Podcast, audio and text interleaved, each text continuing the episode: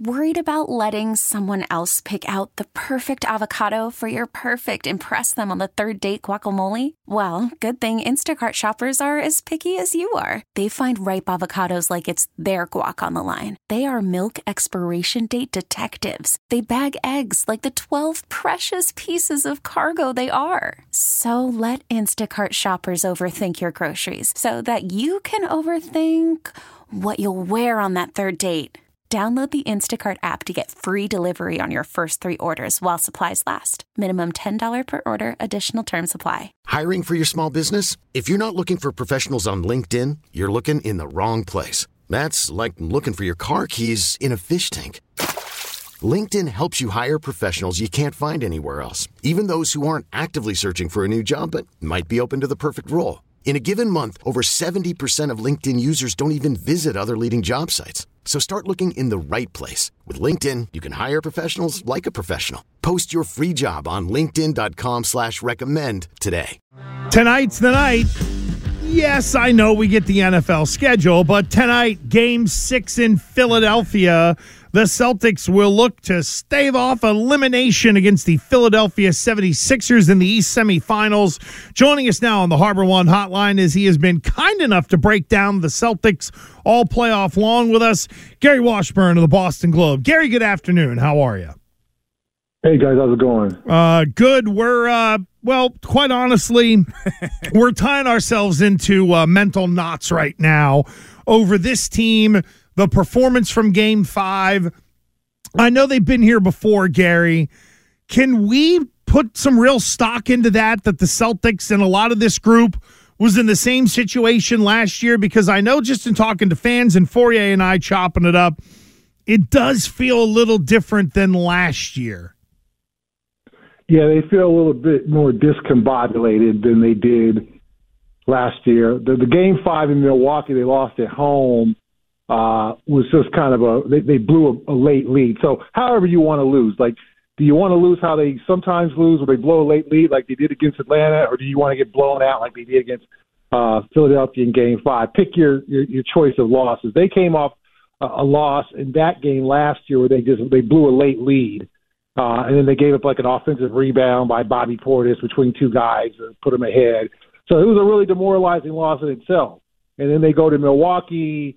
You're talking about Giannis and the guys, a tough place to play, a place they haven't had a lot of success in. Jason Tatum wins, you know, so scores forty-six points, and, and they win that game, and then it, it blow them out in Game seven. So I guess there's some hope and, and optimism when you look at that situation, you know, and then they came back and they lost to Game six at home.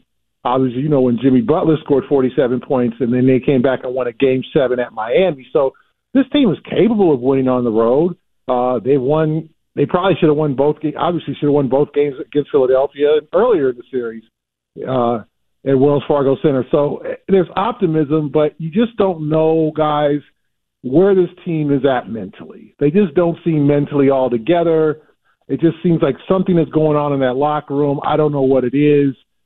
The Cavs, you know, they they, they came out weird in Game Five. Some guys were upset. Other guys were more like, "Oh, we'll get them. We got another one to go." Like. It just doesn't seem like they're all on the same page. I think this could be the toll from this season and all the chaos early going, just kind of ha- taking its having its long-term impact on them. Who knows? I'm sure some, some stuff will come out after the season, but I hope they understand the repercussions here. If they lose in this series, I think there's going to be some serious, significant changes on this roster. You can't run the team back and hope for different results, especially in a season like this where the the finals is laid out for you. Like, you know, you either got the Knicks or Miami in the next round, you know, and the best team in the West is probably Denver, maybe the Lakers. I mean, all those teams are beatable. It was there for the taking, and they blew it if they lose uh, this series. So, so talk to me about this game, though, from, a, I guess, a tactical point of view. If you're Joe Mazzulla, you obviously have a – You know, an Embiid problem, a James Harden problem. Um, so how would you, I guess, you know, set your lineup? Would you keep doing what he's been, been doing, or would you kind of, you know, go like a double big type look with Rob and Al? Yeah, I probably would try the double big look to get some more rebounds, get some more physicality, give Embiid some resistance. And, and Christian, I didn't think they had maybe a James Harden problem in Game five. They had a Tyrese Maxey problem. Like, they they don't know how to defend him, and they're giving him open threes. He took twelve threes in Game five. I mean, I don't know.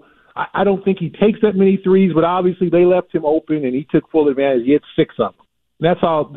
He had thirty points. They've got to calm him down.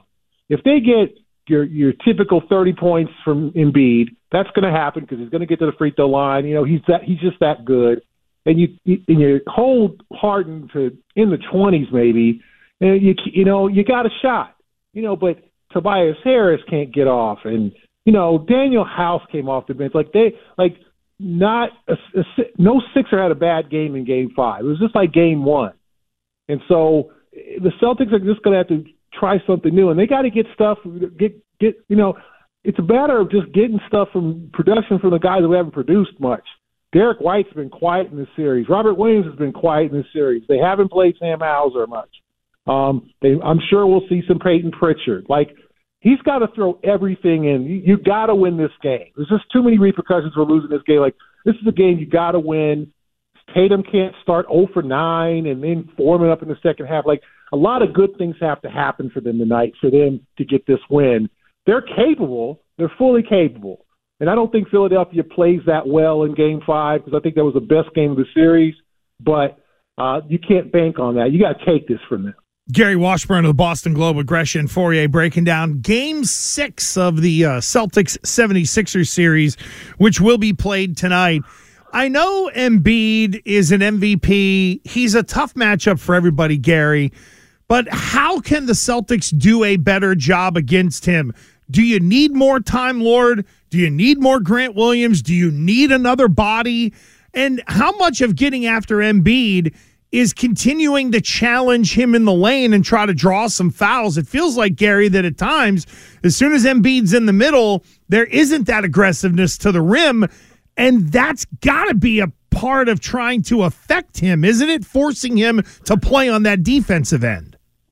Yeah, you got to make him work on the defensive end. And when Al Horford goes oh for seven from three, Embiid becomes becomes a free safety, and he just you know lurks. He he's not afraid of Horford hitting shots. And Horford had a bunch of open looks and just missed all of them. That's a bad thing.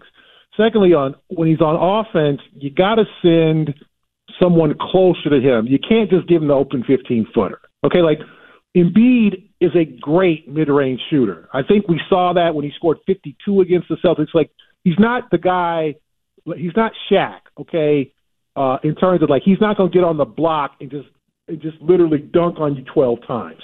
He'll he'll pitter pat, you know, he'll jab you to death with mid-range. That's his game. He uses the glass. Like so, you can't do this drop coverage. You know, and protect that he might drive to the hoop and then give him an open fifteen-footer. It's just too easy for him. I thought the, the Celtic defense against him was was was, was putrid. It was just it, – it allowed him to get comfortable. I mean, and you're just going to have to give something up, like double him. If, if, you know, Niang and Harris sometimes hit threes, that's what you're going to have to deal with. But you just can't let those guys get threes and then also let Embiid get two. Somebody's got to get stopped. Somebody's got to get contained, you know, and, and Embiid wasn't uh, amazing the other night. I think it was nine for twenty-two, but he got to the free throw line. Remember that, you know, the, that thirty-second transfer, Grant fouled him twice, uh, shooting jumpers where he, he was just even – like, that can't happen. Like, the Celtics were in the bonus, I want to say, in the second quarter, a chance to make a run for, like, the last seven minutes, and the, and it, but it was the Sixers took more free throws during that last six fifty or seven minutes than the Celtics because Embiid got to the line a bunch of times. Like, you can't give him easy points. You got to make it hard on him, and he's still got the knee issue. Make him work on defense. Make him chase guys or have him clear out the middle because at this point he's standing there in the middle, and as you can, guys can see, the Celtics are afraid to attack the paint because they're afraid to get their shot blocked. Sometimes you're going to have to get it blocked. Sometimes you got to challenge him and try to get a damn foul. I mean, you can't be, you know, he's not Godzilla there. Like, you got to literally challenge him. and, and, and if he blocks it, you, you got to take, you know, it happens. But you, you can't sit there and avoid him at all costs and then take a bad shot. So we're talking to Gary Washburn of the Boston Globe. Now, so, um, Gary, so when a, when a guy like Tatum gets the yips – And he just, he's starting off slow, right? He just, you know, the last two games he started off slow. And you look at his stats from game five, you're like, wow, thirty-six points, wow. But it still felt hollow. How does a guy like that, I mean, I guess, break his, like, you know, crappy starting streak? Like, how does that, how do you even, like, convince him, like, the, to break himself out? How does that even work? He's got to get to the rim, get to the free throw line, get a couple of layups. Get his confidence, get a little mid-range. He's a good mid-range shooter. It doesn't necessarily have to be threes, and it seems like Jason's forcing threes, and obviously they're leaving him open and because he, he's missing them. They're going to wait till he hits some, and he's shooting, what did I say, I think thirty, thirty percent in the series from three. Like, they'll take that. Um, they'll take him missing seven out of every ten, and knowing that they'll probably get the rebound, and, and then that's an empty possession. So the Celtics have to – find a way to get Tatum just some free for some hoops, like easy buckets, free throw line, you know, and then they got to get Jaylen going too. Like, they need to punch first here. They can't start off slow. I mean, they can't fall behind. The crowd's going to be rocking. It's going to be an ama- amazing atmosphere. You know, the Sixers haven't beaten the Celtics in playoff series since nineteen eighty-two, so they feel this. And, and, the, and the Sixers have not won a title in forty years, so they're hungrier and have long, you know, had this hunger for a title. And this is their best chance with the with the M V P, with James Harden playing well. Like, they feel it. So the Celtics are going to have to do something different. And Tatum is going to have to be the first-team All N B A guy. Like, this is this is what first-team All N B A players do. If you're a first-team All N B A player, then you have to play like it when it counts. The pressure's on Tatum. Gary, um... I know that it doesn't pertain to tonight per se. However, with Jason Tatum and now Jaylen Brown both being named All N B A, they're eligible for extensions that would total over six hundred million dollars. To tie in tonight, if the Celtics lose tonight, do they look at that potential financial commitment to one of the Jays or maybe even both of them a little differently if things go south tonight? Yeah, I think they have to determine whether – and I think they've determined they both can play together. I think they have to determine how to improve the supporting cast, perhaps. So I think if they say, okay – because remember, Brad Stevens is lobbying for, for Jaylen to get All N B A. They know – the Celtics know they got to pay Jaylen almost three hundred million dollars. They knew that that was going to happen if when he got All N B A. They know that's on the table. And they've been preparing for this for years, and everybody knows that that Tatum's going to have to be re-up next year, and it's going to be over three hundred million dollars. Okay, so you're going to have, you know, six hundred million dollars over two guys. So they have to figure out, okay, if these two guys can play together, how do we help them become a championship team, a legit championship team? Is it moving another player in the rotation? Is it making, you know, getting another all-star, getting another – a productive big man, and, and figuring that maybe Robert Williams and the forty-five games a year and the maybe that just doesn't work long term in terms of being a starting big man. Get another starting big man. What do you do to enhance the roster? And obviously, owing six hundred million dollars of those two guys, they're going to be financially limited. They're going to be swimming in a luxury tax. So there's some, some real financial commitments that's going to have to come from ownership. And I feel like they feel like they've done that. They re-upped Smart. They re-upped Williams. They just extended Al Horford. They got acquired uh, Malcolm Brogdon, who makes twenty-one million dollars a year. They acquired Derek White, who makes seventeen million dollars a year. So they feel like they've invested. So that's what makes this more even more frustrating uh, that they're at the brink of elimination, is that they feel like they've invested enough in this team to be a championship team. It might take more. So, Gary, you mentioned, uh, you know, we're talking a lot about the Celtics. I'm just curious about, you know, on the other side of the ball, like the Sixers, one and seven in the last eight series clinchers versus Boston, there's got to be some stress level associated with them, especially Doc Rivers, like with his like history of coughing up leads with teams that he has coached. Totally. Totally. It's a big game for Philadelphia. They're going to be on, you know, and they don't want to go back to Boston. They don't want to go. They know that if they play another game in Boston in game seven, all the pressure, the, the chances of them winning are not good. So they have to get this tonight. And uh, as our friend Asherod Blakely pointed out on the podcast I did with him, this is the first game in the series. Maybe you could say game four, but the first game in the series, they played for, with, with real pressure. But Celtics have had all the pressure in this series. Game one, oh, you got to win because Embiid's hurt. They lost. Game two, you can't lose both at home. Game three, you can't lose the first in Philly. You're going to get buried. They won that. Game four was sort of like Philly having to win to to, to avoid, you know, being in real trouble. But this is the biggest game, I mean, they're saying here in Philly in, in Embiid's career.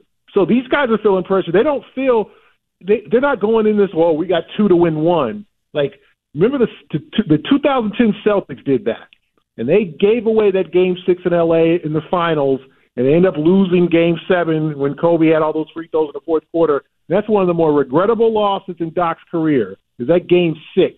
They scored sixty-seven points in that game. If you guys remember that thirteen years ago, they just gave it up. They entered that mentality that we got two to win one. And, yeah, the Sixers do, but they want to win at home. They they want to make it easy on themselves. They don't want to take two days off and go back to Boston for a game seven in a raucous atmosphere. Now the Celtics have their swagger back. They feel like they, they need to get one win and they can move on. So this is a huge game, as you said, Christian, for the for Philadelphia. A lot of pressure. Gary, I thought one of the things that Philly did masterfully in Game five was control the pace, control the tempo, and in a way, they ended up controlling the officiating. Does that still apply tonight, or do the refs just kind of get out of the way? What are you expecting from that end? We know officiating comes up all the time when certain names are connected to closeout games. Yeah, yeah, and, and some of these guys aren't involved. It's, it's a crew that should be pretty decent, okay? Um, yeah, I just think both teams have to be aware of officiating. The Celtics especially have to avoid, especially Jaylen Brown, the early fouls, the tic-tac fouls, the loose ball fouls, fouls that don't mean, you know, sometimes it might be good to allow just to lay up as opposed to getting the, your second foul in the first three or four minutes and, and things like that. Um, it, to me, it, it's just it, it's a psychological battle. Like Doc is Doc is outcoached Joe Mazzulla. I think anybody will say that. And the one thing I noticed Doc did, Gresh, in Game Five was the minute the Celtics got a little momentum, he, he called timeout. Yeah, like nope, no, nah, no, nah, you're not getting nope two bas- two baskets in a row too much. Nope, you're not you're not taking control here. You're not getting back in this game. I'm going to call timeout. Get a good after timeout play, give Embiid, Harden, or Maxey a good look, and we're going to stop this. And that's exactly what happened. He controlled the tempo. He slowed the game down because the moment the Celtics are getting to that point, they scored a couple of buckets. And remember, I mean, and they also didn't hit any three-pointers. If they hit a couple of three-pointers, the game's different. The Celtics probably – it's a much closer game if they hit two, three, four more three-pointers, obviously, then they're – instead of behind twelve, they're behind, you know, five, six. Four, so it's a, it's a manageable game. They can come back in the fourth quarter. But the fact that they didn't get any, you know, those three-pointers off the break, they didn't move the ball, they weren't doing that, and they were getting twos, and then the moment they got a couple of twos together, Doc stopped that. And I think that's how he managed the game.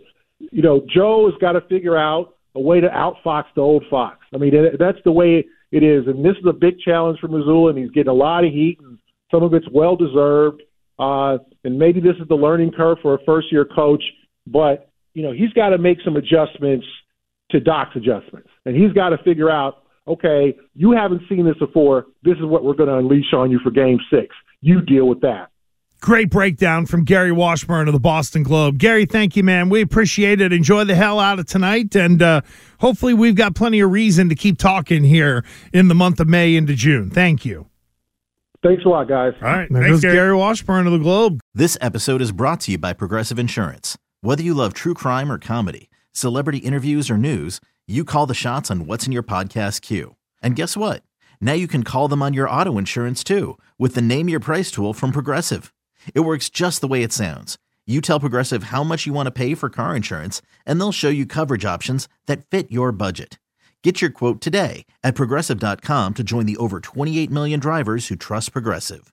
Progressive Casualty Insurance Company and Affiliates. Price and coverage match limited by state law. You could spend the weekend doing the same old whatever, or you could conquer the weekend in the all-new Hyundai Santa Fe. Visit Hyundai U S A dot com for more details. Hyundai, there's joy in every journey.